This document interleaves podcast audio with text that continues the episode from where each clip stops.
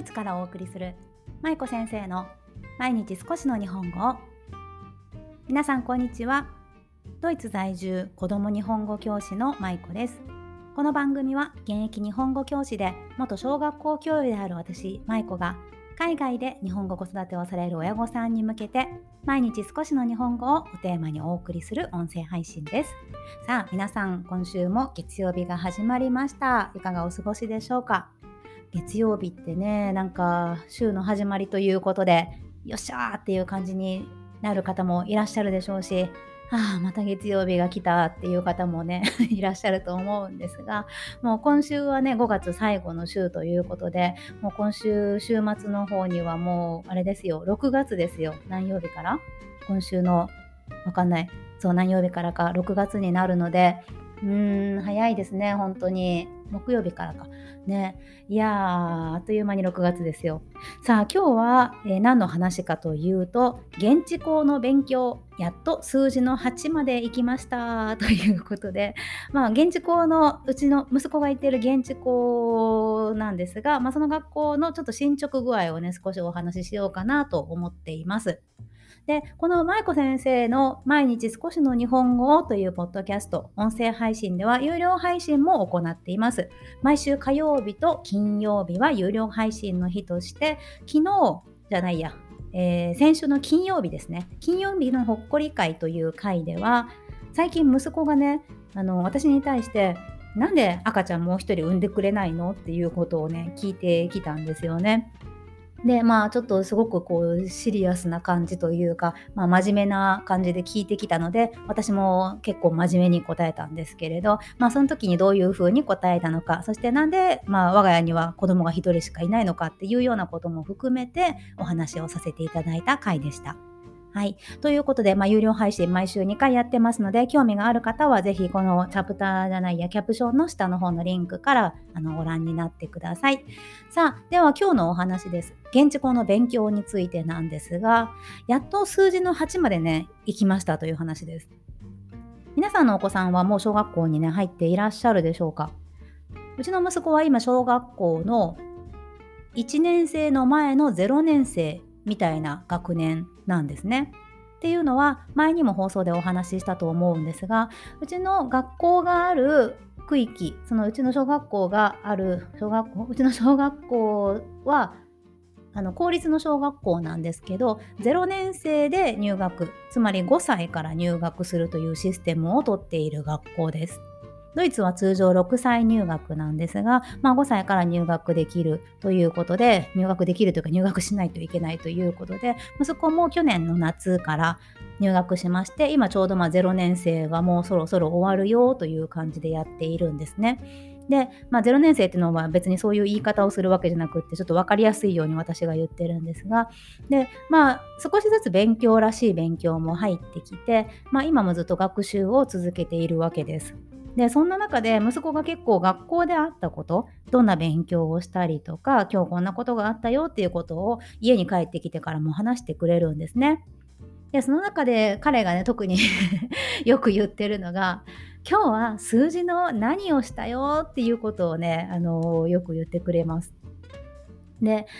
何の話かっていうと算数の時間がね日本と同じようにあるんですね。国語とか算数とか、まあ、国語はあのドイツ語になりますけどドイツ語の授業とか算数の授業とかが今あるんですけどこの算数の時間にね今ちょうど何をやっているかっていうと数字の書き方をずっと、まあ、勉強しているんですね。例えば1だったらこう本当に、まあ、1一画で書く。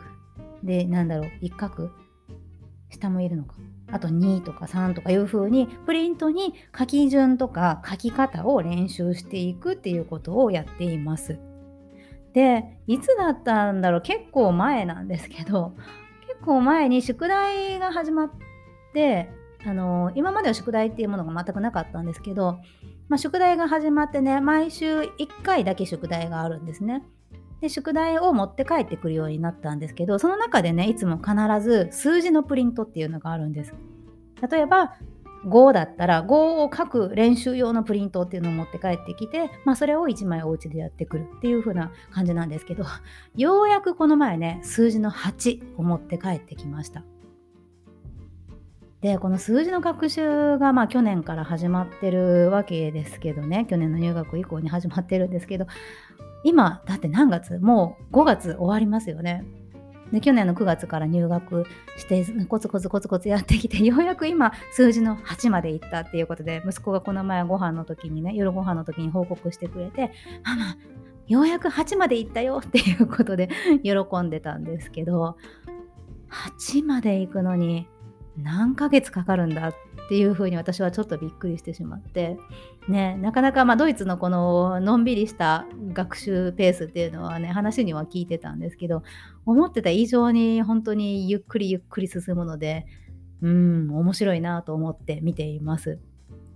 まあ、ただ前にもね、放送の中でもお話ししたような気がするんですが、まあ、こういうふうにゆっくりゆっくり進むことも、特に子供にとってはね、あの自分で、まペースをつかみながら、ゆっくりあの着実に身につけていくっていう意味ではすごくいいんじゃないかなというふうに思っています。で、えー、算数はまあそんな感じで進んでいまして、国語、つまりはドイツ語なんですけど、ドイツ語もね、少しずつなんですけどね、進んできました。の放送でお話ししたのは多分発音の話をしたような気がするんですけど今もずっとねまだ発音をやっています日本語はあいうえおとかかきくけこっていう文字に対して一つの音がセットになっている言語なんですね。あって書いてあったらあっていう発音があるしひって書いてあったらひの発音がねわかるっていうような感じの言語なんですが、まあ、英語とかドイツ語とかはその一つの文字に対して一つの決まった音があるわけじゃないですよね。なので、まあ、それをちゃんと学んでから単語を習得していくっていう流れでするのが、まあ、一般的なんだと思うんですけど、まあ、ドイツ語もねそれで一番最初息子が今何をしているかというとずっとまあ発音の練習をしています。英語で言うフォニックスというものなんですが例えば英語だと,、うんと th の時はスっていう発音にするしあのー、なんだろう S ドイツ語は S がシュっていう音なんですけどあの S 一番最初に先頭に来たら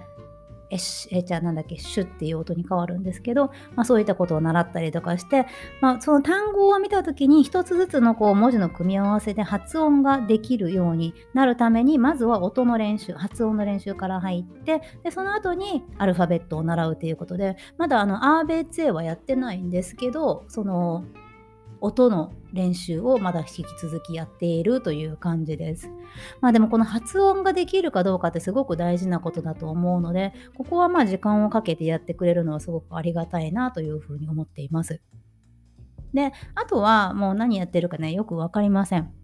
はい、っていうのはその算数と国語そのドイツ語以外の話を息子そんなになんかその教科の話は、ね、あんまりしないし多分ねその総合的な学習のような感じでまあいろいろ何でもありの時間みたいなのがあってでその時間にやってることとかはあんまりお話ししてくれないんですよね。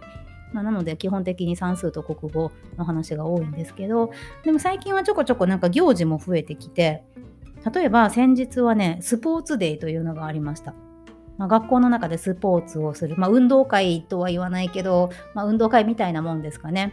そう。ただ日本の運動会と違うのは、日本の運動会って親が見に来るじゃないですか。でも、このドイツの運動会というか、まあ、スポーツデーは親が見に来ずにもう子供だけでやるっていうような形ででまあそのなんていうの競技が、まあ、いくつかあってでその競技をやったらこう一つずつスタンプを集めていってこうスタンプラリーみたいな形でそして、まあ、全部スタンプが集まったらおしまいっていうようなスポーツデーだったそうです。はい、でまあ、あの日本の運動会と違ってドイツのはあの親が観戦観戦？あの見に行くっていうことはねあのできないのでなのでまあ親はなしで子供だけで、まあ、やるっていうような形でうちの学校はやっていました。それからまたこれは来週かな？うん、来週になるんですけど、スクールデイといって、まあ、お家の、お家じゃないや、学校の中でいろんなお店を出して、あの、学園祭みたいな感じですね。で、まあ、それを子どもたちが同じように、まあ、スタンプラリーのような形で 回って楽しむっていうような日もあるんですね。で、まあ、それは今度はあの親はあの参加するというよりは手伝いに行くっていう感じで私もお手伝いに行かせてもらうんですけど、まあ、そういったスポーツスポーツデーとかスクールデーとかっていう感じで行事がね最近ちょこちょこ入ってきています。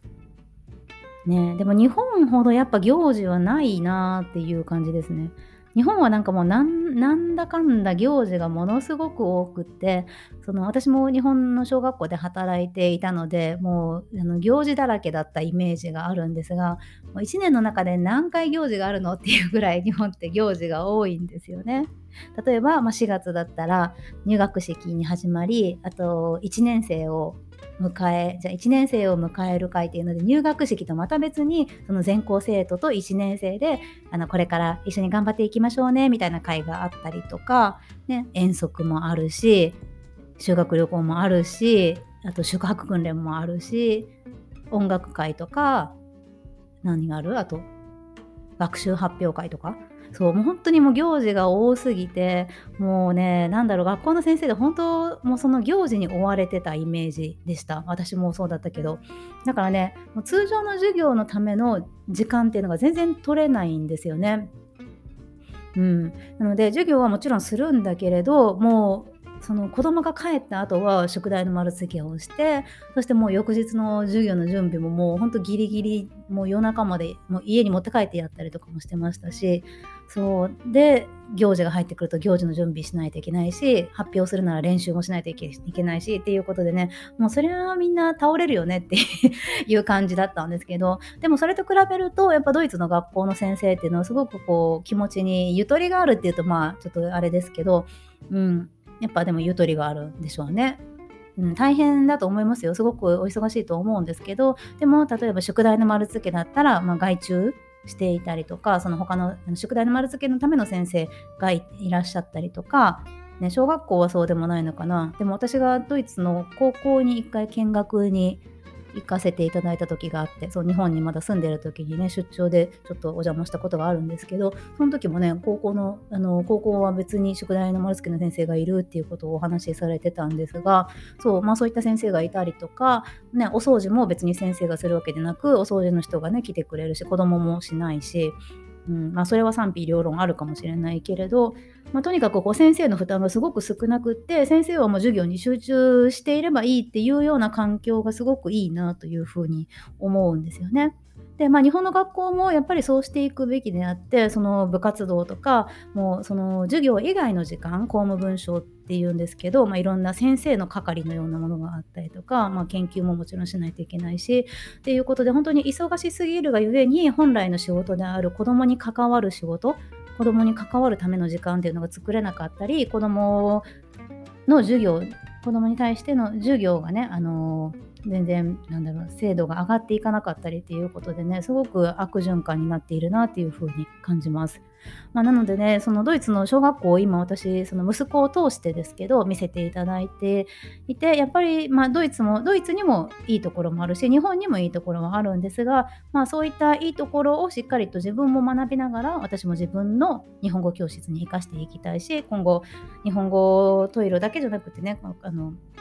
いろんな教室とかとこう連携しながらね海外での日本語教育をねもっともっと普及させていきたいなというふうに思いました。はいということで今日は息子の日本語、日本語じゃないや、息子の 現地校の勉強の、まあ、アップデートというかね、お話をさせていただきました。のんびりのんびり進んでますけど、まあでもね、いろいろ学びながらね、息子も成長しているので、まあ、温かくこれからも見守っていきたいと思います。では、今日も最後までお聴きいただきありがとうございました。では、また水曜日にお会いしましょう。舞子先生の毎日少しの日本語を引き続き一緒に頑張っていきましょう。ほな、またね。